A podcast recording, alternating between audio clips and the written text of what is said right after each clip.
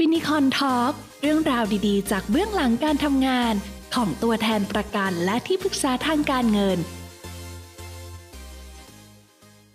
สวัสดีครับ ผมลุงโรจน์ศรีขจรลาบตัวแทนประกันชีวิตและที่ปรึกษาการเงินครับ สวัสดีค่ะ พี่กุ๊กวัชรินทร์วิสุทธิพงษ์ถาวรตัวแทนประกันชีวิตและที่ปรึกษาทางการเงินค่ะ วันนี้เราก็มาพบกับเนื้อหาสาระด้านสุขภาพและการเงินทุกเช้า เพื่อความมั่งคั่ง เพราะมีเงินออมมั่นคง เพราะมีสุขภาพดีค่ะ แล้ววันนี้เราก็ยังมีแขกรับเชิญอยู่กับเราเช่นเคยใช่ไหมคะวิน เช่นเคยครับ ตอนนี้ยังอยู่กับหัวหน้าพี่อ้อมอยู่ครับ ค่ะ สวัสดีค่ะ ค่ะ หลังจากอีพีที่แล้วนะครับ เราก็รู้แล้วว่าประกันสุขภาพ ประกันโรคร้ายแรง แล้วก็ประกันโควิด แตกต่างกันยังไง ซึ่งแต่ละตัวก็มีหน้าที่แตกต่างกันไป แล้วคราวเนี้ยก็จะมีลูกค้าบางคนนะครับเขาก็มีความสงสัยว่าแล้วจริงๆอะครับ ในความคิดของหัวหน้าพี่อ้อมอะครับ ประกันสุขภาพมีความสำคัญแค่ไหนครับ พี่มองว่ามันเป็นเรื่องสำคัญมากเลย มันเป็นเหมือนปัจจัยสี่ในชีวิตเลยนะคะ เพราะว่าพี่มองว่าเราไม่รู้ว่าเราจะมีความเสี่ยงหรือเราจะเจ็บป่วยยังไง ด้วยประกอบกับที่ผ่านมา พี่เป็นคนที่สุขภาพไม่ดี แล้วก็ใช้บริการโรงพยาบาลบ่อยมาก แม้กระทั่งอย่างเช่นที่พี่ผ่าตัดใหญ่ ๆ เลยก็คือเออพี่ไม่เคยรู้เลยว่าพี่มีเนื้องอกที่โพรงมดลูกต้องหกก้อน แล้วเขาก็ให้พี่นอนโรงพยาบาลแค่สองวันเอง เมื่อสมัยสิบห้าปีที่แล้ว ค่ารักษาพยาบาลวันนนั้นนะแค่แค่คืนนอนแค่คืนเดียวนะ พักคืนหนึ่งก็คืออยู่สองวันหนึ่งคืนน่ะ ค่ารักษาพยาบาลรวมค่าหมอเบ็ดเสร็จพี่ปาไปเกือบสามแสนบาท แล้ว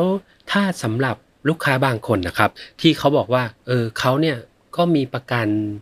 ส่วนตัวอยู่แล้วกับบริษัท หรือ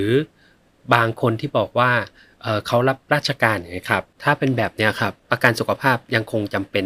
สำหรับคนกลุ่มนี้หรือเปล่าครับ ในส่วนตัวพี่อะพี่ก็มีลูกค้าทั้งสองกลุ่มนี้นะ คือเอาเป็นกลุ่มแรกก่อน กลุ่มที่เขามีเรื่องของออสวัสดิการบริษัทเนอะหรือที่ภาษาพวกเราจะคุยกันก็คุยกันว่าสวัสดิการติดโต๊ะ มันหมายความว่าเขาจะมีความคุ้มครองแบบเนี้ยในกรณีที่เขายังคงมีมีความสามารถที่บริษัทเนี้ยยังจ้างอยู่ และยังเป็นพนักงานกับองค์กรนี้อยู่ นี่คือในกรณีที่เศรษฐกิจดีๆ แต่ด้วยยุคและสภาวะแบบเนี้ยเราเหมือนกับว่าเราเอา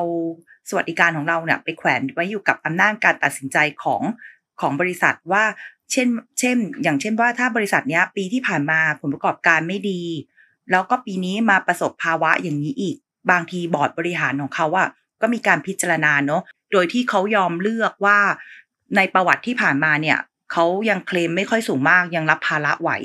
ปีนี้เขาเลยขอขอชะลอตัวก่อน นั่นหมายความว่าถ้าเราเป็นพนักงานในองค์กรนั้น เราก็รู้สึกว่าอ้าว ปีนี้เราไม่มีความมั่นคงเรื่องนี้แล้ว สวัสดิการที่เราเคยคิดว่าเราเป็นเรามีเราก็ไม่มีแล้ว แล้ววันที่เขาจะลาออกจากบริษัทเนี้ยเขาก็เลยไม่รู้ว่าตัวเขายังสุขภาพแข็งแรงดีพอหรือเปล่า ที่จะทำประกันส่วนตัวเองได้ เขาก็เลยเลือกที่จะยอมทำประกัน ส่วนของข้าราชการ ข้าราชการถึงแม้จะเบิกได้จริง แต่จะต้องอยู่โรงพยาบาลรัฐบาล แล้วจะต้องแต่ถ้าคุณจะไปเอกชนก็เบิกได้แค่ตามวงเงินตามสิทธิ์เท่านั้นเอง แล้วข้าราชการตอนนี้มันก็มีหลายรุ่น ถ้ารุ่นแรก ๆ ก็โอเคอยู่ราชการเบิกได้หมด แต่ถ้าเกิดเป็นรุ่นที่เป็นตอนนี้ข้าราชการที่เขาเรียกว่าลูกจ้างของรัฐเขาก็จะเบิกได้แค่ตามวงเงิน หรือบางทีก็เบิกไม่ได้แล้วแต่องค์กรนะคะ ซึ่งกลุ่มลูกค้าพี่ที่เป็นข้าราชการเนี่ย เขาก็ทำประกันแล้วก็ทำให้ครอบครัวทำให้ลูกเขาเหมือนกันนะคะ เพราะว่าเขาคิดว่าเอาไปเบิกคู่กันนะคะ มันก็ทำให้เรามีโอกาสทางการรักษาที่ดีรวมทั้งในยุคโควิดนี้ด้วยอะค่ะ แสดงว่าถ้าเรามีประกันสุขภาพอย่างนี้ยครับ การเข้าถึงด้านสุขด้านการรักษาพยาบาลจะดีกว่าเดิม ใช่ค่ะ ดีกว่ายังไงบ้างมองในตัวมุมเราก่อนเนอะตัวมุมเราก็สามารถเลือกได้ ว่าเราจะเลือกรักษาโรงพยาบาลอะไร ซึ่งแน่นอนเราก็ต้องยอมรับเนอะว่าแต่ละโรงพยาบาล แต่ละความเชี่ยวชาญของคุณหมอ มันก็ขึ้นอยู่กับอะไรนะค่าความชำนาญเนอะซึ่งถามว่าวันนี้เราเป็นโรคเดียวกัน แต่วิธีการรักษามันมีหลายวิธีเหมือนกัน แต่ถ้าเรามีประกัน แม้กระทั่งแค่เป็นไข้อะ เกรดยารักษายังไม่เหมือนกันเลย ระหว่างยาในโรงพยาบาลกับยาของประกันสังคม หรือยาที่เราไปหาซื้อกินตามร้านต่างๆ คือแล้วพี่กำลังมองว่ามันเป็นโอกาส โอกาสที่เราจะได้สิ่งที่ดีๆ ให้กับตัวเองอะจ้ะอืมครับ เห็นด้วยเลยครับ เพราะอย่างประสบการณ์ส่วนตัวของผมนะครับ อย่างของอ่าของแม่ครับ ของแม่ก็คือจะมีสิทธิ์ข้าราชการนะครับ เจอชิ้นเนื้อ ที่ไขสันหลังอะครับ เราก็ต้อง follow ตามหมอครับ ก็มีคิวมีมีขั้นตอนของการรักษาของโรงพยาบาล รัฐบาลแบบหนึ่งเหมือนกัน ซึ่งเราไม่สามารถเลือกที่ดีกว่าเดิมได้ ใช่ราชการก็ต้องรอตามคิวเนอะว่าจะถึงคิวเราเมื่อไหร่อย่างนี้ใช่ไหมคะใช่ใช่ต้องรอตามคิว แล้วก็อย่างสมัยก่อนนะครับ ผมก็ไม่มีความรู้เรื่องผ่าตัดเรื่องอะไรมาก พอมีประสบการณ์ตรงก็เลยรู้ว่าอ๋อผ่าตัดอะครับมันมีหลายแบบ อย่างผ่าตัด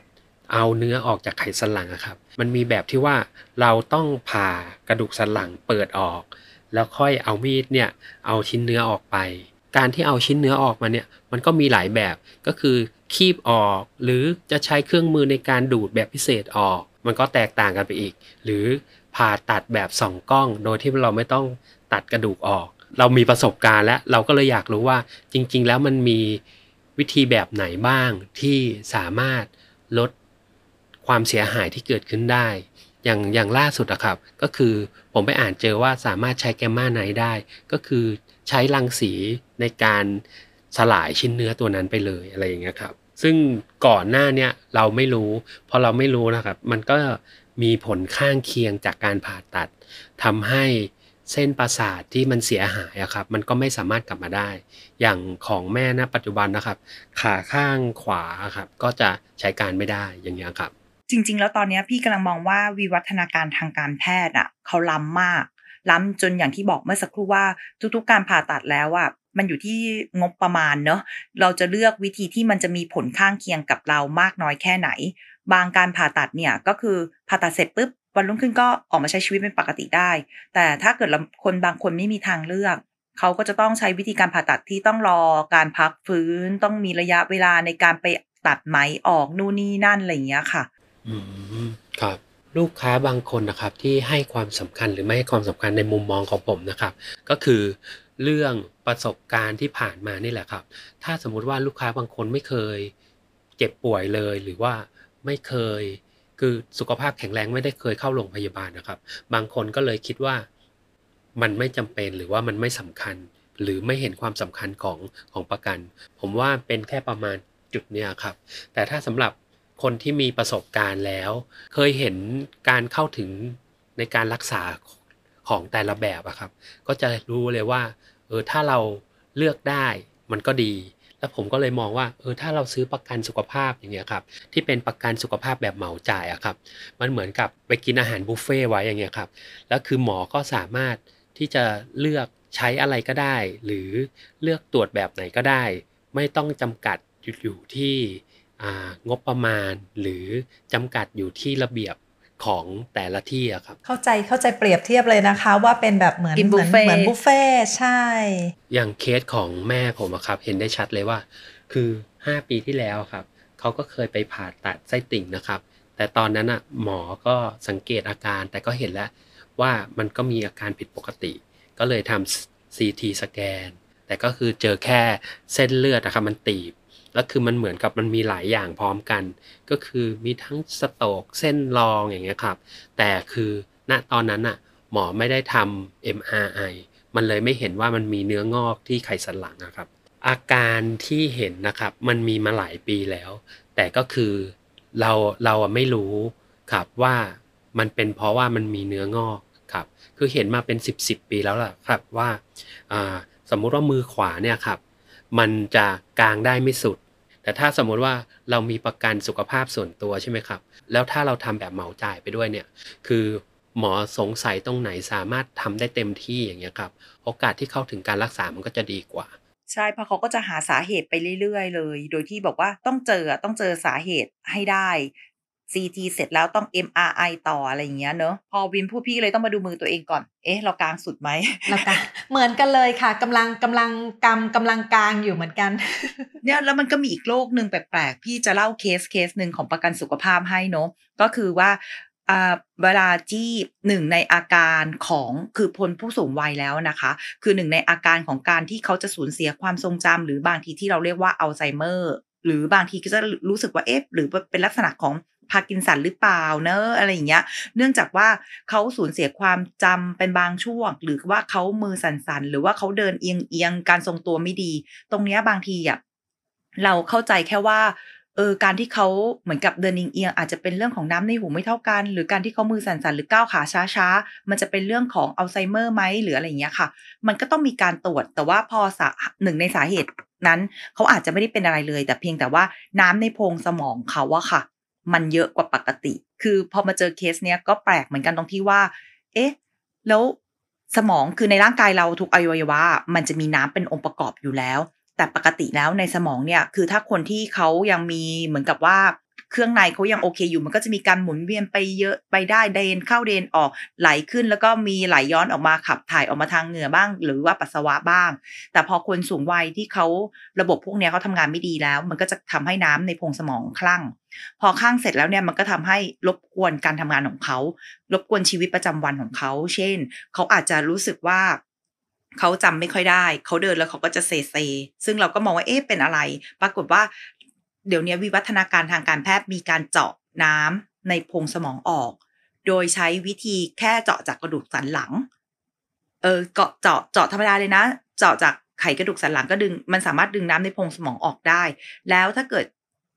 ไปทำเนี้ยแล้วรู้สึกว่าเออชีวิตประจำวันเราทำงานเราดีขึ้นไม่รบกวนเขาจะมีการวิธีการฝังวาวไว้ที่สมองเลยนะ ฝังวาวไว้เจาะเข้าไป โดยที่ไม่ได้ผ่าตัดสมองอะไรเลยแค่เจาะตรงท้ายทอยอะ่ะแล้วก็ฝังวาวไว้ เสร็จแล้วเขาก็จะมีท่อ อยู่ใต้สอดใต้ผิวหนังอะลงมาเรื่อยๆเลยนะจากคอลงมาเข้าแบบว่าเข้าลำตัวโดยที่ไม่ได้ผ่าตัดอะไรเลยอะแล้วก็มาเจาะออกตรงกระเพาะปัสสาวะ ฝังวาล์วเสร็จแล้วเวลาที่เรากลับมาดูพอผ่าตัดเสร็จมันต้องมีการไปแอดจัดเอ้วาล์วระดับนี้มันโอเคไหมนู่นนี่นั่นเขาก็ใช้เครื่องมือคือเหมือนกับว่าแม่เหล็กอะประกบกับศีรษะแล้วก็ตักตั้งองศาเพื่อให้ดูว่าเปิดกี่องศาดียี่สิบองศายี่สิบองศาสามสิบองศาสี่สิบองศา เออเดี๋ยวนี้มันมีวัฒนาการมันล้ำขนาดนั้น แล้วสายเส้นเส้นท่อเนี่ย เราจะมองไม่เห็นเลยนะ ถ้านอกจากเราไปเอ็กซเรย์เขาก็จะมองเห็นเอ๊ะทำไมมีสายอยู่นี้ สายอยู่ที่สายอยู่ที่ปอดหรอ อยู่ทำไมอยู่ในลำตัวมีสายคือจากเอ็กซเรย์จะมองเห็นสายยางท่อเนี้ยค่ะอย่างเงี้ยเนาะเลยเป็นความความจำเป็นแล้วก็สำคัญของประกันสุขภาพมากๆเลยนะคะ พี่อ้อม ถ้าเกิดคนที่มีประกันสุขภาพมันก็มีโอกาสมีทางเลือกที่จะ เลือกวิธีการรักษาที่มันทันสมัย แล้วก็หาโรคเฉพาะทางได้มากกว่า จริงด้วยค่ะ เพราะจริงๆแล้วการวิเคราะห์หาสาเหตุของโรคนี่สำคัญเลยนะคะ อย่างบางครั้งเนี่ยถ้าสมมติว่าเขามีประกันสุขภาพมากเพียงพอ เขาอาจจะเลือกเป็น second opinion หรือ third opinion ก็ได้นะคะ เพราะแต่ละที่แต่ละการวินิจฉัย คุณหมอแต่ละท่านประสบการณ์ก็จะแตกต่างกัน แต่ถ้าสมมติว่าเรามีทางเลือกเราก็สามารถเลือกในสิ่งที่ดีที่สุดให้กับเราได้เนาะกับคุณหมอที่มีประสบการณ์ ใช่ค่ะ แล้วเราก็จะเรียกว่านอกจากเราไม่สบายเราก็ทุกข์ใจแล้ว แล้วเราจะต้องมานั่งกังวลความรู้สึกเกี่ยวกับเรื่องการหาเงินมาจ่ายค่ารักษาพยาบาลอีก พี่ว่ามันยิ่งน่าเศร้าอะค่ะ เพราะฉะนั้นเนี่ยพี่มองว่าจริง ๆ แล้วอะหลาย ๆ คนอาจจะไม่เข้าใจว่าประกันสุขภาพมันต้องแพง มันต้องรู้สึกว่าเราทำไม่ได้นะ อะไรอย่างเงี้ยบางทีเนอะแค่บางคนเนี่ย มันคือแค่ค่ากาแฟวันละแก้วด้วยซ้ำไป บางครั้งบางคนอาจจะคิดว่าเบี้ยประกันแพงเขาไม่สามารถเอื้อมถึง มันเป็นอย่างนั้นจริงไหมคะ ในมุมมองของพี่อ้อม พี่มองว่าคนที่เขาไม่กล้ามีประกันสุขภาพ เป็นเพราะว่าเขารู้สึกว่ามันแพงแต่จริง ๆ แล้วประกันสุขภาพมันมีหลายแบบ แล้วมันจะทำเท่าไหร่ก็ทำตามกำลังที่เรามีไหว ถามว่าในวันที่เดือดร้อนจริง ๆอะ ประกันสุขภาพที่แต่ละคนมีอาจจะไม่ได้ช่วยเราทั้งหมดร้อยเปอร์เซ็นแต่มันก็ดีกว่าที่เราจะต้องเอาเงินร้อยเปอร์เซ็นของเราไปรักษาตัวเองค่ะอืมเห็นด้วยอย่างยิ่งเลยครับ เพราะฉะนั้นเนี่ย ใครล่ะที่จะต้องคอยแนะนำและคอยอธิบายให้กับ คนที่ยังไม่มีประกันสุขภาพ นี่ก็คือหน้าที่สำคัญของพวกเราทุกคนค่ะใช่หน้าที่สำคัญของตัวแทนประกันชีวิต แล้วก็ที่ปรึกษาทางการเงินเลยเนาะเพราะฉะนั้นเรื่องประกันสุขภาพก็ทั้งหัวหน้าพี่อ้อม พี่กุ๊กแล้วก็วินย้ำอีกครั้งเลยนะคะ ว่าสำคัญมากที่สุดเลยนะคะ